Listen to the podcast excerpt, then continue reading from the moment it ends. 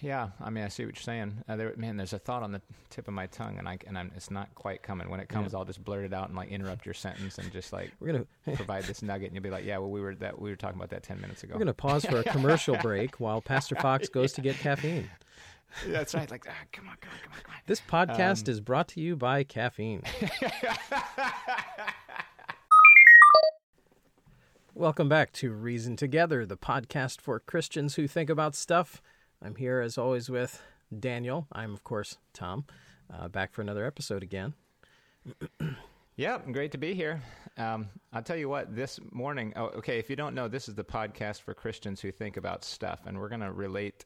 We just like to have conversations about, I get, maybe you'd say anything and everything, maybe not everything, but No, anyway, not- we not relate everything. normal things, just uh, thoughts that we have to, to uh, about life and and to the scriptures, and so it's not. Um, we're not we're not going through a systematic theology here. Um, we're not uh, preaching a sermon. We're trying to reason through Right. uh, life together, and we're glad that you've joined us for this conversation. Yeah. And as we do, I want to take a moment to thank our supporters over at Patreon.com/slash Reason Together, and thank you so much for your support.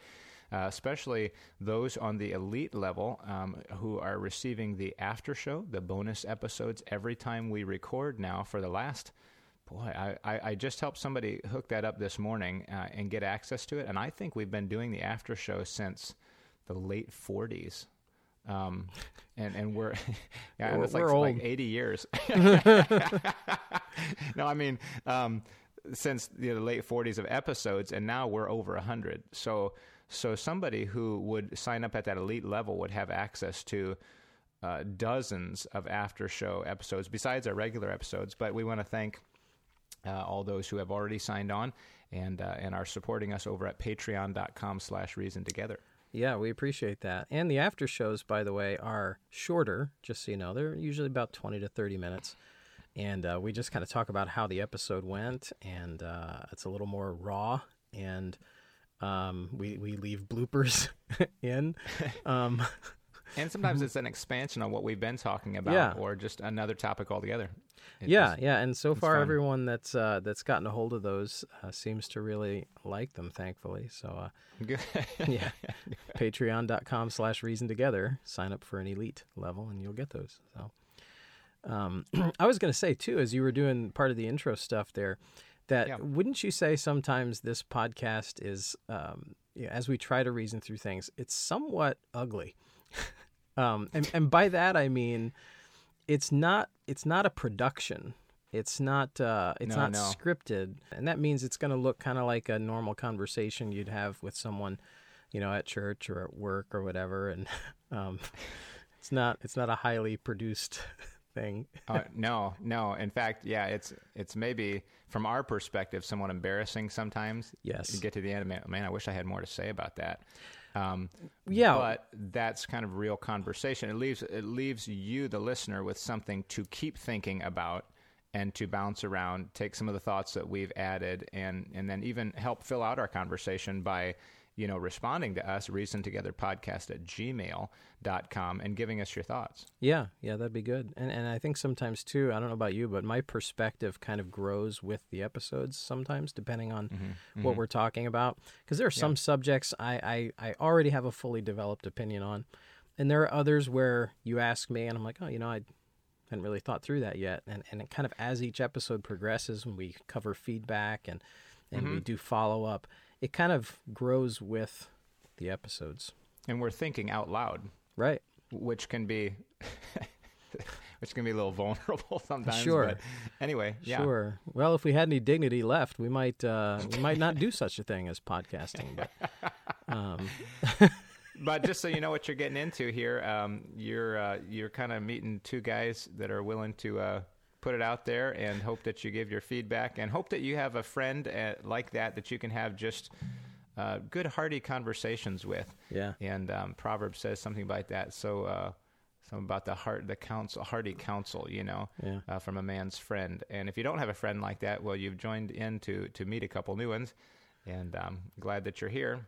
yeah. I have, uh, this isn't anything deep here, but uh, this is probably quite a revelation or uh, quite a, a a shocker here. And I'm not and I'm not saying I'm all in. I'm not like totally committed here. But what I'm about to tell you might raise your eyebrows. Okay. Okay. Because you know, because we've talked about this in the past. Um, you're you're like a barista. You know, you're a you're Uh-huh. a connoisseur, not a barista. You're a connoisseur of fine coffees. Uh-huh. Uh, it seems like, right?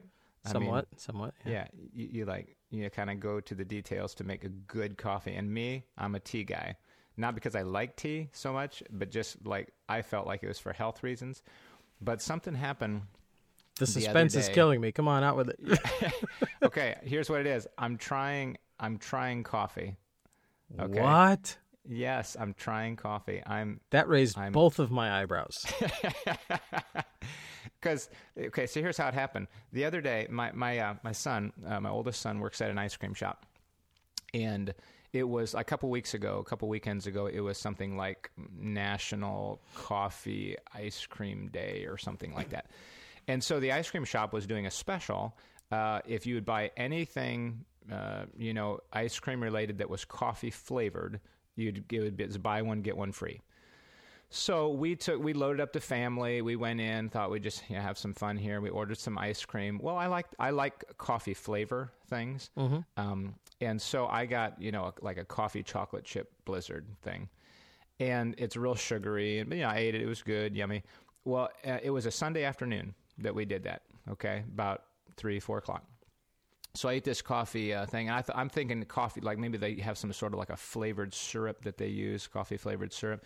And uh, man, I got to church that night, and I was up there leading music, and I was like, man, this is great. I love these people. I'm ready to preach, you know. And not that I don't love the people normally, but I mean, I was just like, man, I was I was in it, and I sat down, and I was zoned on the sermon. I was like just keyed in. I was I was I, I was like paying better attention than oh man, I was just like I felt like I was keyed in and I felt good and I got home and uh, and we did our evening thing, you know, and then went to bed and I laid there and uh, well, we got home and I think my wife made a comment. She's like, you know, so and so had a baby boy. Wouldn't that be so nice? And I thought to myself, I could do that, you know.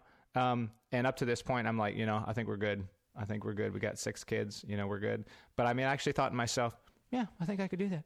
And uh, and I went to bed. I couldn't fall asleep till like midnight.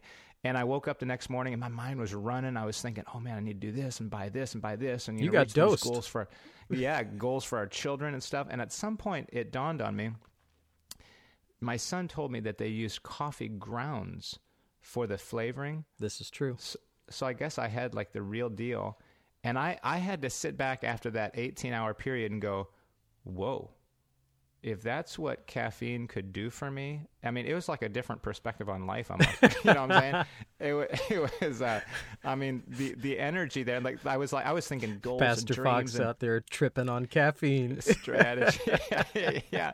So I, but then I was like, I don't, I don't think coffee is good for you. Now maybe you have a perspective on this, but I just think, I, don't- I, I, don't, I think it's detrimental to your health, and I don't have any hard facts on that um, Yeah. necessarily. But, but anyway, my wife uh, talked to me about that yesterday. yeah. Well, God created the coffee bean, you know, and Yeah. and uh, so so this morning, uh, my parents are here. They're coffee drinkers. Um, well, God for a visit. created marijuana too, I suppose.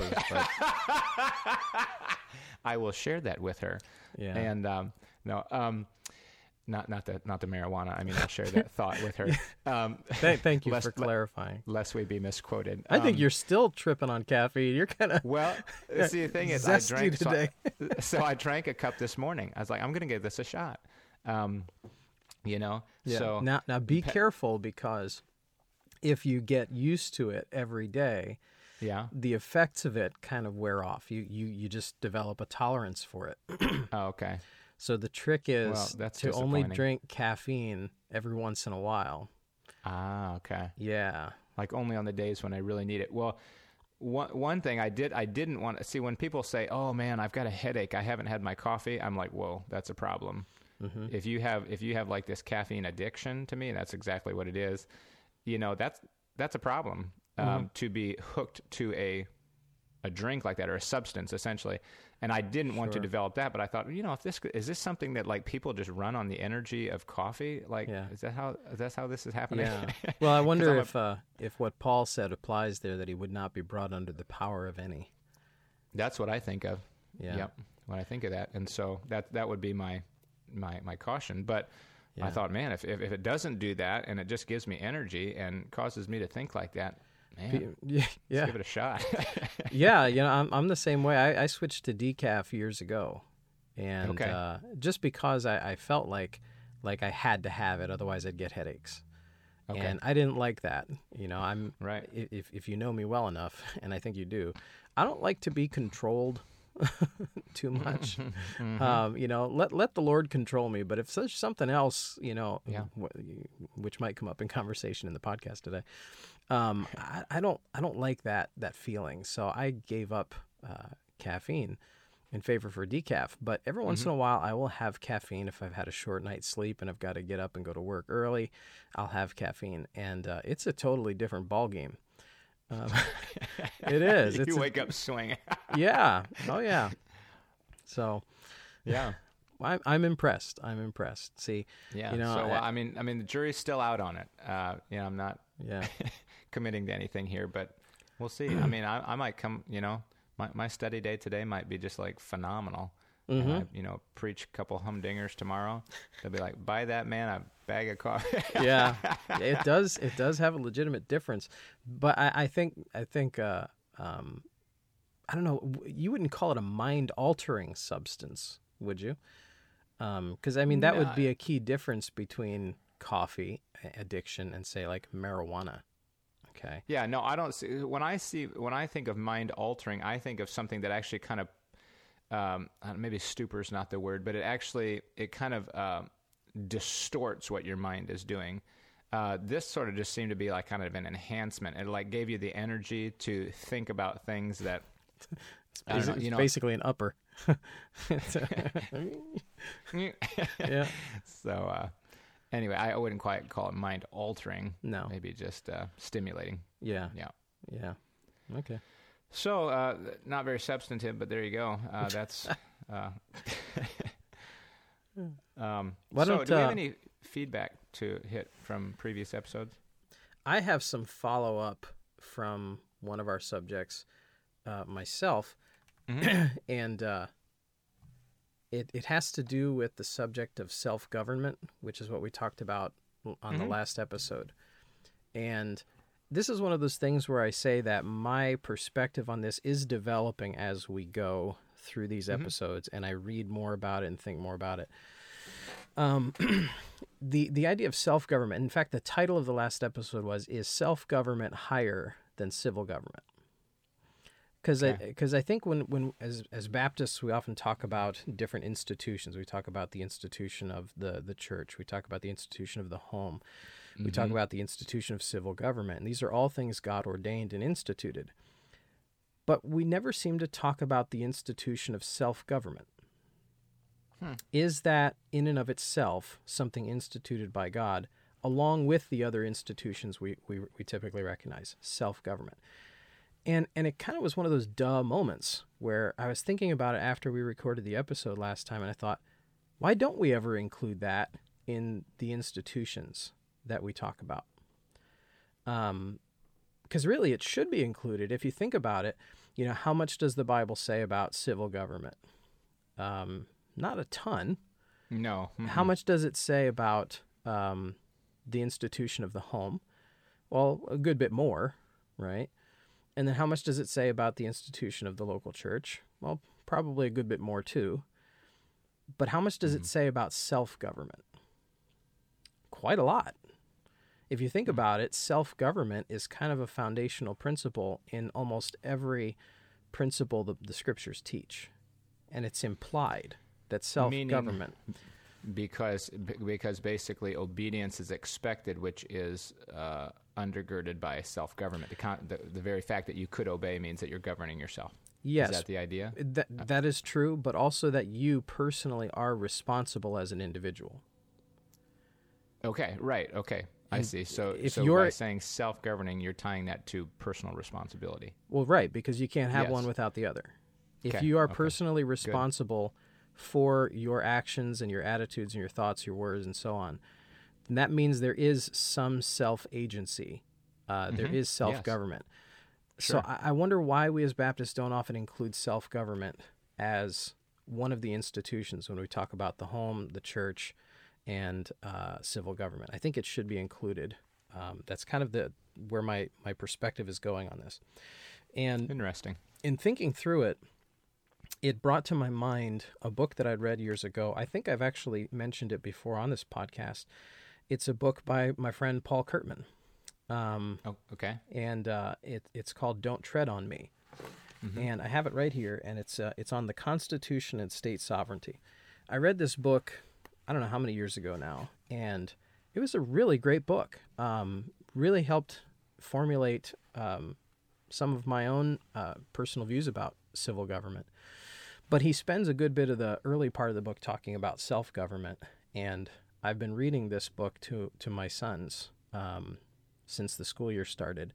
Mm-hmm. Um, I try to get through a chapter a day or every other day or so, but he has this section here on self government or individual sovereignty, we might call it. Um, he says in the Declaration of Independence, Thomas Jefferson wrote, All men are created equal, that they are endowed by their Creator with certain unalienable rights, that among these life are life, liberty, and the pursuit of happiness. In other words, what our founding fathers were asserting was the fact that the King of England was not at all sovereign over the people. Simply because all men are created equal, all men are sovereign over their own persons. Each one unto himself is bestowed with sovereignty at the moment of creation, and therefore each man, for lack of a better word, is his own king. And this started to resonate with me as I read this to my sons the other day that this is part of the reason why the founders asserted that the American form of government was created for a self governing and religious people. Hmm. Is because they were recognizing individual sovereignty. and and he goes on in the book here. he says, uh, he says, "Now let me quote part of the uh, previous the previous part of the Declaration of Independence and continue on with the principle that defines the existence of the U.S. Constitution." Uh, he says, "This is the principle." Quote, that to secure these rights, governments are instituted among men, deriving their just powers from the consent of the governed. End mm-hmm. quote. And then he says, "Let me touch on that last part of that quote where it says deriving their just powers from the self from the consent of the, the governed. It is from that from this that that principle of self-government is taken. From the Declaration of Independence, we can come to the conclusion that government is only legitimate if it does the following two things: secures and protects the inherent rights of the citizens, and two, operates with the consent of the citizens." So hmm. it started to, to come together in my mind how, um, and I want to be careful here, but when we read about what the Bible says about obeying government, mm-hmm. what was their concept of government in those days? The only kind of government that existed was nothing like the American form of government because it did it, it did not base anything on the the rights, the inherent God-given rights of the citizens and none of it was based on the consent of the governed. Now go back. We're talking about the government of whom now in the Bible? Your scripture, you're saying? In, in the era in which, uh, for instance, Peter's epistles were written. Okay. And when Romans. the book of Romans was written, where mm-hmm. it talks mm-hmm. about obeying government. Okay. They had a much different concept of government then. There was a divide. You're not you're not talking about the biblical concept, but actually the cultural the concept? cultural concept okay. of government. Yes, there there's a there was a divide between people and civil government. Hmm. Uh, they were two different entities in those days, and mm-hmm. the people mm-hmm. had to obey the government. Mm-hmm. Um, what's interesting, and I think this is why many call the American form of government the American experiment, hmm. is that this is government of the people. Right? And of, you mean out of the people. Right. Not governing of the people, right. but a the government p- born out of the people themselves. Exactly. The people themselves give consent of uh, to to the government to do whatever it is they do. Mm-hmm. And it mm-hmm. from those people that the government is elected and chosen. It is from those people uh, that the that, that the people are represented before the civil government. So it's a totally different form of government.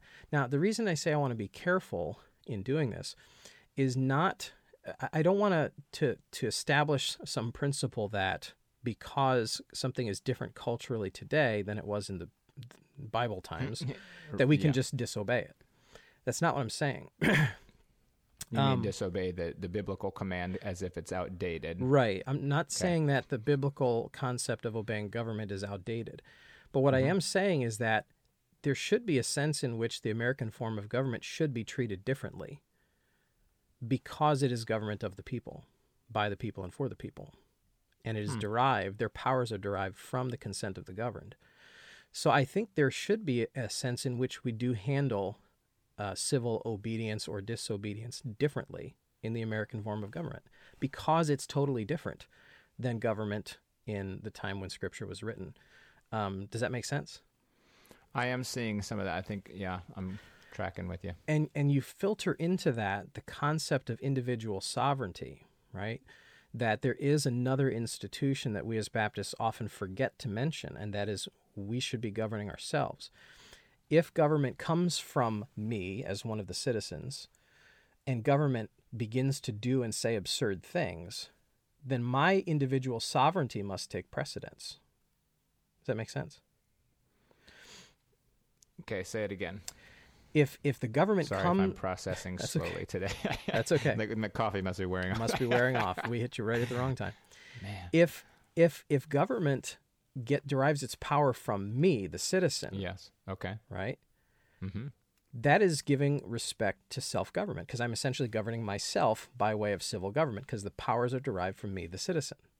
Yes. Okay. So if the government then then expects me to do absurd uh, and out of the ordinary and, and unbiblical things, my self sovereignty, my individual sovereignty as an institution that God created, should take effect.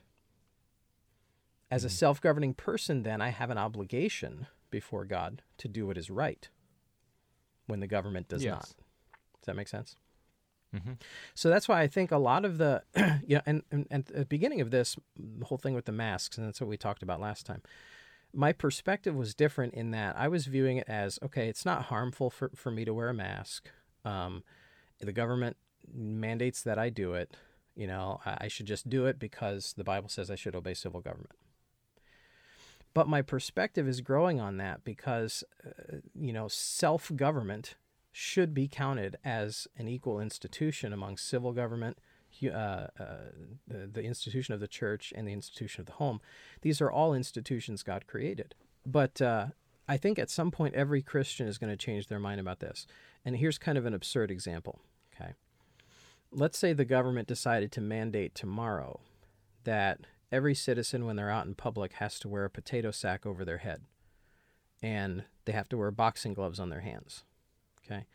That's that's kind of an absurd example. But let's say, you know, let's say that's what Fauci decides everyone should do and the CDC decides they're for it and the government decides to mandate it on a state level. Every state starts instituting that you need to wear a potato sack and boxing gloves over your hands. You know, you can breathe through a potato sack. You can even kind of see through a potato sack. Uh, and you can do a whole lot of things with boxing gloves on. They're not as limiting as you might think, but yeah, they are somewhat limiting. But you'd say that's completely absurd. I think at that point, I think many Christians would start to change their mind about obeying civil government um, because that's absurd that the government would ask us to do that or demand that we do that. Um, I mean, do the Christians now that say we should wear masks because states mandate them, would they also wear a potato sack and boxing gloves over their hands? Um, I don't think they would because at some point they're going to draw a line. Mm-hmm. It's just we've drawn our lines in different places. Okay. And part of it's been for because it's not so terribly inconvenient that I can't do it, and because I feel a pressure that if I don't do it, I look mean. oh, Right. I'll just go ahead and do it. Right, It's- exactly. It's not that inconvenient. But I think it's more than that also. I think there may be, in some cases, and I'm not saying this across the board for everyone, there may be even some sense of cowardice. Because um, I think right now, if if mass quantities of unsaved people of the world started rejecting the idea of wearing masks and defying the executive orders of their states, which uh, did happen the other day in a Target, by the way, um, which I can link to that in the show notes. but uh, if if mass quantities of unsaved people started disobeying the executive orders, something tells me that a lot of the Christians would follow along.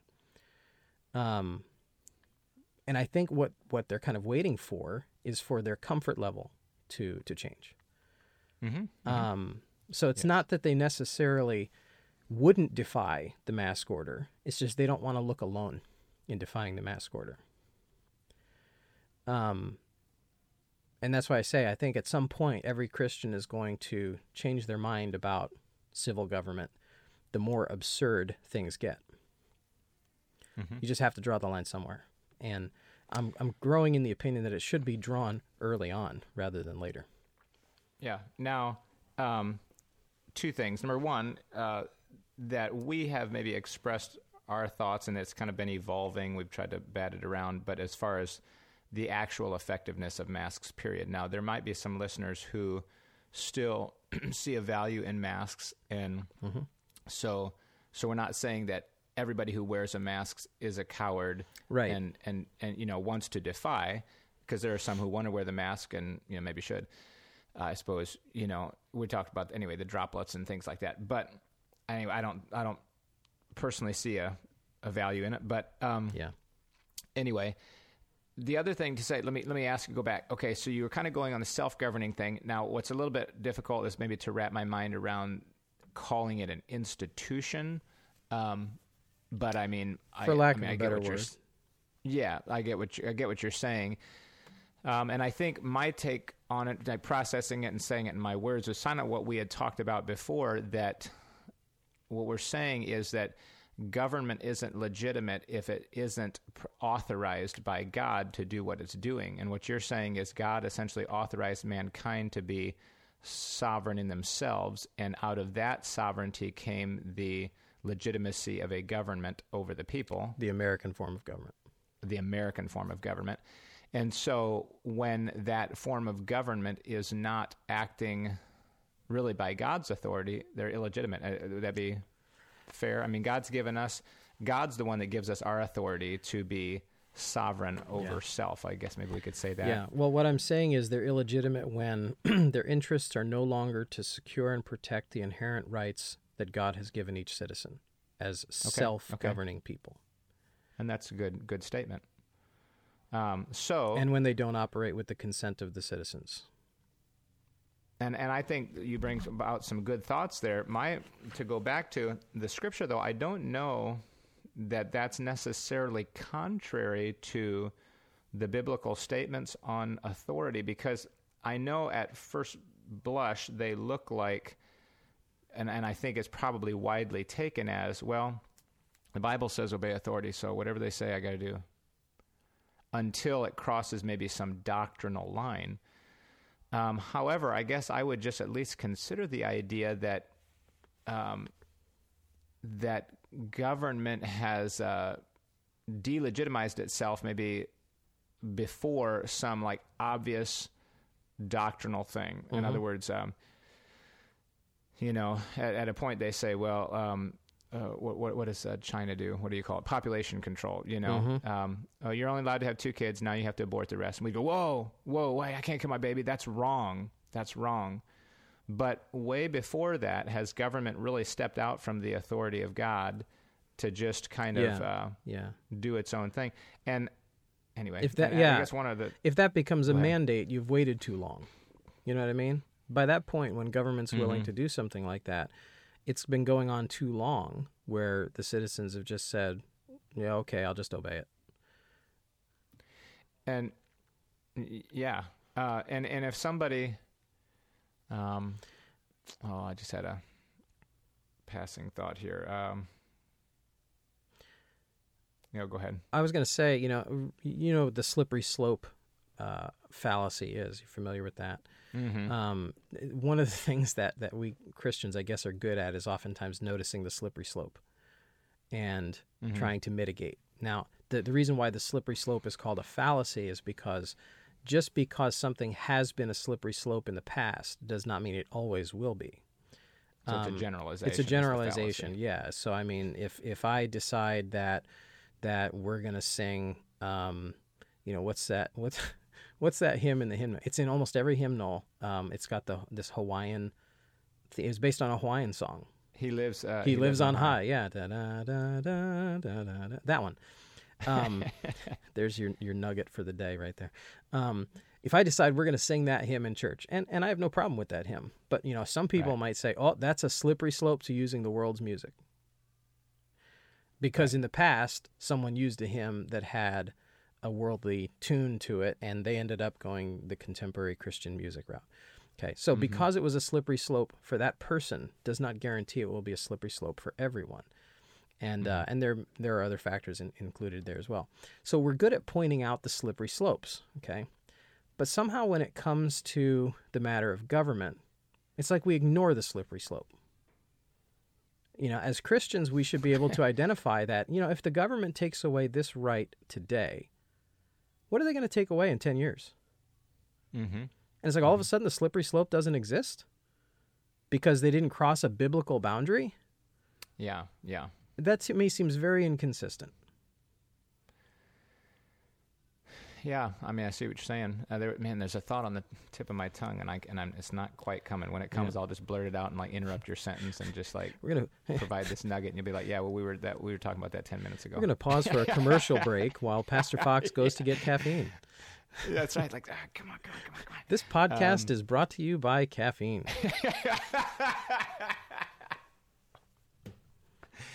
oh goodness. Okay. Anyway. So, um, interesting. Uh, can we link to that book? Um, yeah. On uh, the, the, the Don't Tread on Me book. Um, yeah, definitely. Because that that'd be helpful. Because as I look it up on Amazon here, there's other books called "Don't Tread on Me" that yeah. deal with other things. You know, patriotic quotes, uh, history of America at war, blah. You know, um, photographs and life stories of American revolutionaries. So to get to that book specifically, uh, yeah, would help. Well, it's it's probably on his website. He has uh, his personal website. I'm sure that's probably still up, and I'm sure you could buy it there. So I will link to that yeah. uh, in okay. the show notes. I, it's a good read though, and it's it's simply put. It's not it's not a, a um, it's not outside of the average person's reach. That's good. Oh. And and just a side note, uh, unrelated to what we were talking about, really, but the fact that you're reading it to your boys. Mm-hmm. Uh, if I could encourage our dads who are listening to to begin reading to your boys. Um, I've been doing that for years on Sunday afternoons. Uh, and we've gone through several books, um, and a lot of them were fun fiction ones. One was a Christian allegory, which taught you know some neat lessons through an allegory. Those were good. Um, and, and we just did some. What's that? Those are good. I know the ones you're talking about. I think. Yeah, yeah, and so and those, you know, we, have gone through some fun ones, but then we went through um, Mansfield's Guide to Manly Men. Uh, right now, we're doing one that I've really enjoyed, um, and they're just short chapters, but neat thoughts, good illustrations, and it's called, I think, Beyond Boyhood or Boyhood and Beyond. Uh, and I don't have the the author, but we we'll link to that in the show notes. Um, and he also then made one that was recommended to me by a pastor years ago, uh, pastor friend in Michigan, and um, and he's create that that same author, I believe, has written another one called Created to Work. And so, you know, um, but but in that, like I, I like that idea. Here, you're reading um, a book to your boys about about the Constitution, American government, self governance. Um, that's an important issue. And, it is. And to get to get young men by the time they get to college, they've thought through some meaty things. Mm-hmm.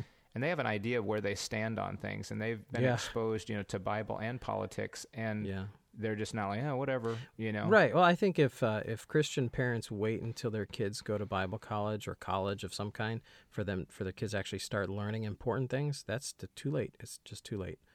Um, well, yeah, yeah. Not yeah. to mention uh, what kind of what kind of influence and awesome opportunity and and the fun uh, the valuable experience that yeah. you have basically abdicated to another institution yeah. to teach your kid the important things. Yeah, what? right. You're the parent, and and I personally don't. Uh, um, I'm not. I'm not going to put the teaching of theology to my children in the hands of a Bible college. Now, I, I know there's good Bible colleges out there, but you know, I, I feel like that should be my responsibility, and that they should know those things before they get there. Um, and and frankly, I think uh, you know a young fella going off to, to Bible college should be able to give the professors a run for their money. You know, not that they should be stinkers and cantankerous, but they should be able to to ask challenging questions.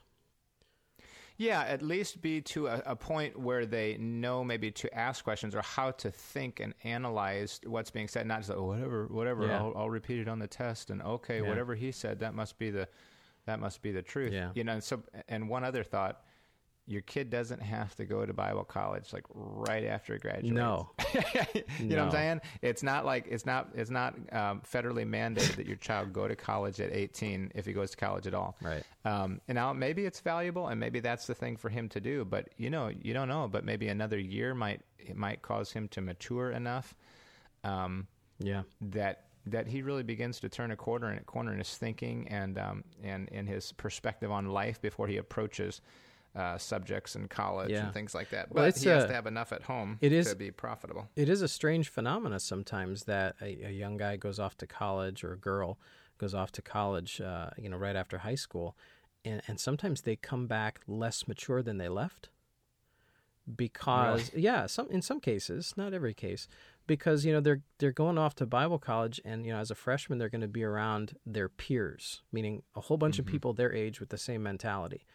Whereas perhaps in their church setting, in their home setting, before they went to Bible college, there was less of that. They were around more adults. Um, mm. You know, and, mm. and, and there's this weird phenomenon. But if you wait a year or two and you send them off to Bible college, now the freshmen are no longer their peers. Mm. okay. So there's uh, not that, that desire to let's hang out with the freshmen and do just have a lot of fun. Right. Because they're younger than me already and I have other things. Yeah, and I think there'll still be some of that, but at least you can mitigate it some. Yeah. Um, all right, you want to jump to now? Again, I'm. if this thought comes to my mind, it might be an after show thought. Yeah, I'll just tease him with that. Yeah, okay. maybe my memory will kick in by the after show, and then I'll provide this nugget about what we were talking about earlier. Anyway, um, we have some some fun questions here. Yeah, I'll let you pick. Uh, and it's it's hard to know. Uh, can we can we at least touch on? Uh, we're not going to deal with this passage today, but you have a a, a, a verse in in the ideas here yeah. that I do want to bounce around. But the underlying thought to that verse, did you mind? Would you mind sharing that? What you said to me before the show? Oh yes, kind of um, why it's it, in your study. Sure. Let me give the text first. It's Proverbs twenty six and verse ten. It says, "The great God that formed all things both rewardeth the fool and rewardeth transgressors." Okay. okay. And I'm going to be perfectly honest with you and, and I'm not a Hebrew scholar, just just to be clear. I always have to make that disclaimer. But I do use study materials that mm-hmm. reference the Hebrew words that are here, and I, I, use a complete word study Bible where you can look up every Hebrew word there. Um, mm-hmm. it is a very difficult passage, and every single commentator that I read on this said the same. They said this is a difficult passage. Okay. Um, one writer, actually, there was more than one that said this about this verse that the Hebrew is unintelligible. Wow. Unintelligible. That meaning, is a strong word. Meaning that they can't understand it. Yeah. But but what does that communicate to the reader? Okay, somebody who's diving into the word of God and you read it and you say, This Hebrew is unintelligible. Well, okay, it means I can't understand it, but it almost seems to mean that you know God hasn't preserved any capability of knowing how to discern what he meant by it. You know what I mean? Like we like we couldn't know. Do you think he's like just like it's impossible? Saying, yeah. That's what it sounds like to me, like unintelligible. Yeah. Like it's just sort of gibberish at this point. We really can't draw any meaning from it unless we're guessing at it. Mm-hmm. I read in a. Um, uh, I was reading here recently for uh, studying, and I'm trying. What was the comment somebody made? Um, oh, it was something similar to that. It wasn't the word unintelligible, but it was oh oh it's obscure. This is obscure or something like that. And my take on that is to say, if something is unintelligible or obscure, it's merely our human ignorance um, at the moment, but I'm not ready to resign to the fact that God has any passage in Scripture which we cannot understand. given enough time and study and prayer, whatever, comparing spiritual things with spiritual. Mm-hmm. And I'm not saying I understand all of them. And I mean, I'm, I'm, you know, I was kind of wrestling yeah. over some the other day, going, well, how do you explain that? You know, I want to make sure that I'm accurate. But, but to say, here's a passage, and you know, I'm sorry, we really, we really don't know what it says. I think that's a problem. I'm more comfortable with the word obscure than I am with the word unintelligible. Um, because obscure just means it's less overt than other other passages. Okay. It's, it's it's more but, rare. It's not as used as as much as other words. But still, in your mind, would you say that given enough study, I could land on and say this is what God's saying? I think that I I agree with you, but here's here's the caveat. What if there is a passage of scripture where um, it is difficult enough that the only way to really gain an understanding of it is by illumination. Okay. Um, mm-hmm. I mean, because you, you would you would acknowledge that the Holy Spirit has a ministry in which He illuminates the mind, um, not in some weird mystical way. But I do think that there are some passages that are difficult, and as we study them, we can get a sense of the thing. Um, by means of the Holy Spirit's illumination. So so it may be difficult wording, it may be a difficult difficult passage to study, but I I believe I can get the understanding of it. But it's more of an inward sense that I believe this is the correct understanding of this verse. Whereas mm. some verses give you the outward sense of understanding by being crystal clear. Mm-hmm. Does that mm-hmm. make sense? Because I mean, you would have to acknowledge yeah. some verses are crystal clear, Others are difficult. Right. Paul even said yes. there are oh, some oh, yeah. things hard to be understood. Yeah, or Peter. So I, yeah, yeah. Yeah, or was it Peter that Peter, said that? Peter said that about Paul's writings. In oh, which, oh yeah, that's know, that's right. Some that's things right. Are, about he's like, Paul's man, writings. some things Paul writes, they're they're tough to understand. I, I stand corrected. Um, but uh, but the point is, with some passage being difficult, um, as Christians, we have to recognize the place of the Holy Spirit's work in the Christian and through the Word meaning there are going to be passages that you might say are obscure. They're difficult because the wording is rare. There are some Hebrew words that are only used once in the entire Bible, right? And and the way we often understand how the word is to be used is by looking at all the different ways that it's used. But if it's only used once, you'd say, well, that's obscure. It's difficult. So when we study mm-hmm. a passage, we have to let the Holy Spirit work and give us an understanding of those passages that are hard to be understood. Um, but to go back to the word unintelligible, you have to almost bring in the scenario of what if there is a passage that is so obscure and difficult that the Lord returns or, or the Lord raptures the saints from the earth, church age ends, right? And no one was ever able to actually get the sense of that verse correctly or accurately. Okay. Um, if if that's even a real scenario, I'm just bringing up a, um, a theoretical scenario here. Mm-hmm. You would say that that verse was unintelligible. right? Yeah, but I don't think it had to have been right. If that if that was the case, it wasn't that he returned and nobody knew the sense of it because they couldn't. Um, because my take is okay. God God is light, God mm-hmm. manifests and God reveals himself. Um, he wants to be known. And yes, Deuteronomy 29, 29, whatever context that's in, I think it is, you know, the secret things belong to the Lord. But why would God say something that's that that was meant to be secret? Like, here, I'm telling you something, but I don't want you to understand it. Mm-hmm. What, right. what would what?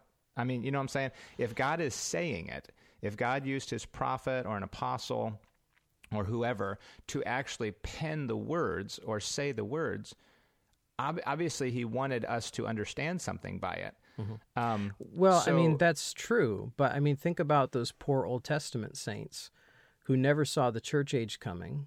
They never saw the death of the Messiah coming. They never saw that, that he would be rejected by Israel. They never saw that coming. And Paul said those things were a mystery. And basically, God mm-hmm. withheld their understanding on purpose until the appropriate time in history. Right. Um, what if what if there are things that are mysteries to and I'm I'm speaking theoretically here. I don't I'm, I'm mm-hmm. kind of kind of playing devil's advocate, okay? Yeah. I, I don't actually believe this. But what if there are things that are mysteries? Okay. What if there are things yeah, that are well, mysteries right now where we look at these words in the Bible and we, we don't fully understand them. But when the rapture happens and we go to be with the Lord, right, He'll give us understanding of those things by and by. Mm-hmm. How would well, you? I understand how would you answer someone who says that. that? I would say, is there any passage in the New Testament Scripture that says to the New Testament believer there are certain things that will be mysteries to you? For instance, Paul said those were mysteries. You know, or I'm you know I'm sent out to to preach the mystery, okay, um, or whatever. So I'm saying if if Paul's basically saying now these mysteries are coming to pass. They were mysteries to the prophets, but look, now we are unfolding these things. Is there any passage that says, but you've got your own set of mysteries. you know, no, I mean? there isn't. Um, but you know, I mean, to be devil's advocate again, I don't think the Old Testament prophets were necessarily made aware that some of the things they were saying were mysteries. Were they? Um, I think they kind of had an internal sense of it because it says, um, it says, um, oh, I, what's the what's the text of it here? Um, um, give me a give me a locate on that where it talks about they didn't um, know what they were. Is that Hebrews or um, that I'm the prophets sure didn't know the prophets didn't know what they were writing of until that that they were writing the things for us. You know what I'm saying? I know that's like a very hard. yeah, I, I, don't know where to start with that. Par- that paraphrase is uh, pretty rough there. Um, let's see. Um, this podcast is brought to you by. give, give me a second. Give me a second. By long um, pauses.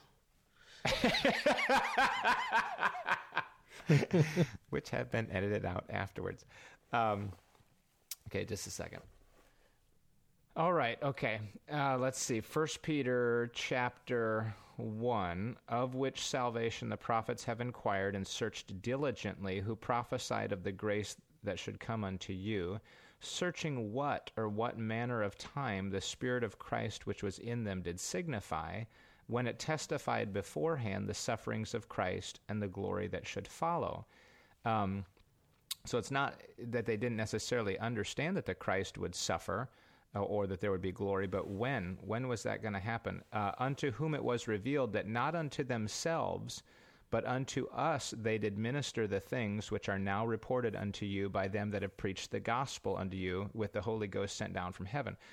Um, so it's almost like the prophets kind of somehow God revealed that to them that look, you don't understand all these things, but down the road somebody will. Do you do you see that in that passage? Mm. unto okay. whom it was revealed that not unto themselves, but unto us they did minister the things. So did they did they kind of just write these things and go, oh my goodness, this might be an obscure passage that we'll never know until the Lord comes? Um, I don't necessarily think that's the case. But go, I mean, I know you're kind of doing the devil's advocate yeah. thing, so yeah. so I mean, I in, in interesting, you know, thought, but I guess my, you know, I mean, I guess I'd have to think through: is there something that God means to sort of set to us as a mystery that, ah, when we see Him, oh, I see it. But I, I personally don't think that. Yeah. And and when we look at a passage and we say, well, that's obscure. Okay, I get it. It's it's difficult to understand. Peter even said that. Yeah. But um, but there in uh, that passage, Go ahead. They're, they're often difficult to prove to someone else when we're talking about a challenging passage, because uh, to go back to the idea of some some verses being crystal clear and others being more difficult, when mm-hmm. we have those difficult passages, I think in those times we have to rely on being a separated, humble, spirit filled child of God in order to have the illumination of the Holy Spirit. But when you're talking to someone else, maybe they're not. Does that make sense?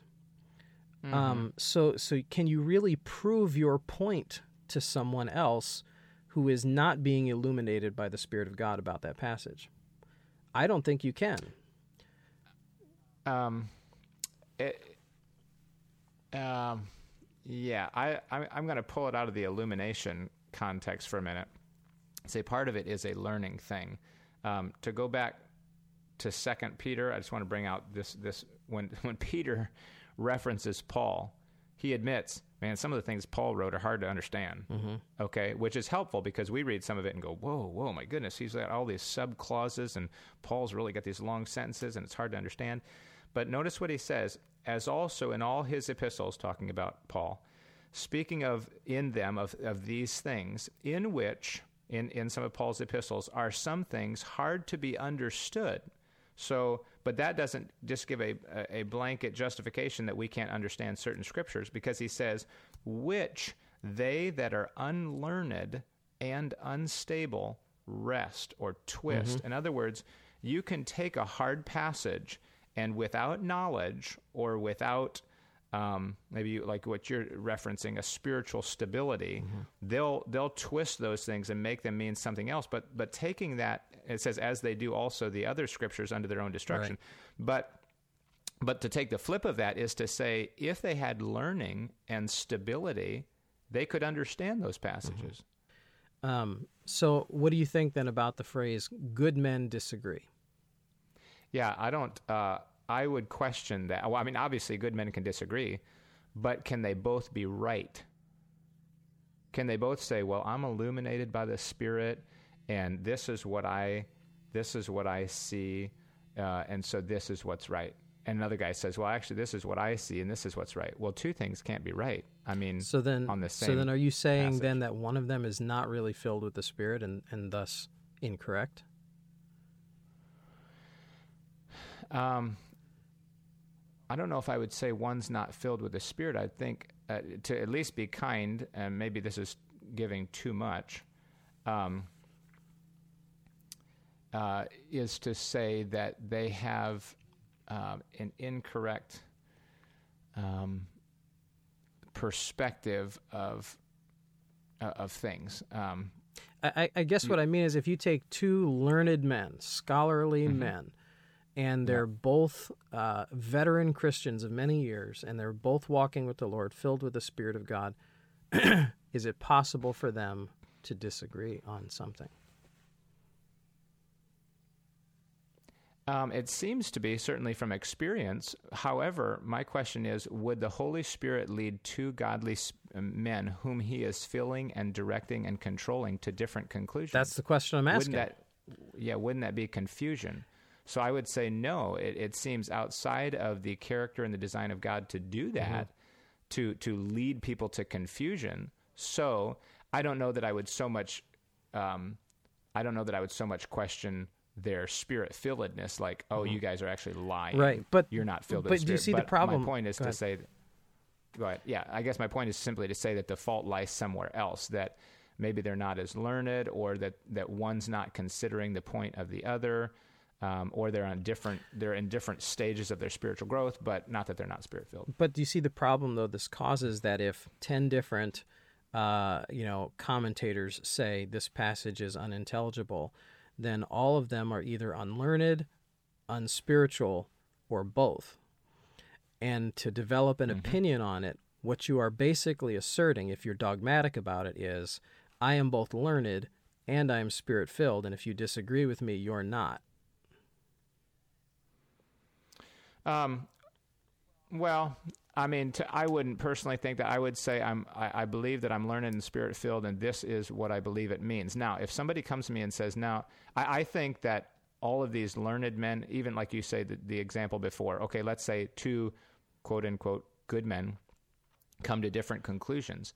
I think they should be able to do what we're doing here and reason together and say, "No, wait, did you notice that assumption in your inter- interpretation?" Right you know or wait did you do you do you realize what how your um, you know the very foundation of your interpretation of, you know what's that saying about god when you say this yeah. okay well if both of them are humble men and they go hmm i hadn't considered that wait okay i see where i was wrong there yeah. then they grow but they still should be coming to the same mind and that's what yeah. god wants for all believers the entire church i want you to be of one mind. Mm-hmm. And if he wants them to be of one mind, then it, it's possible to do.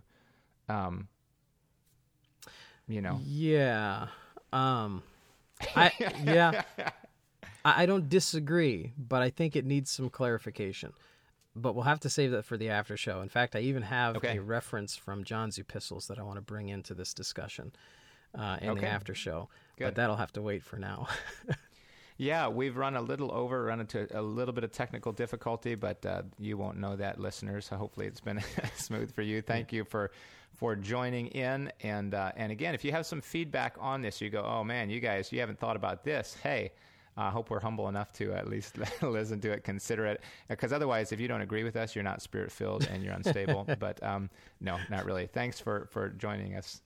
Yeah, if you'd like to give us your thoughts, send it to reasontogetherpodcast at Anyway, we are encouraging balance, developing perspective, and connecting faith to practice. This is Reason Together.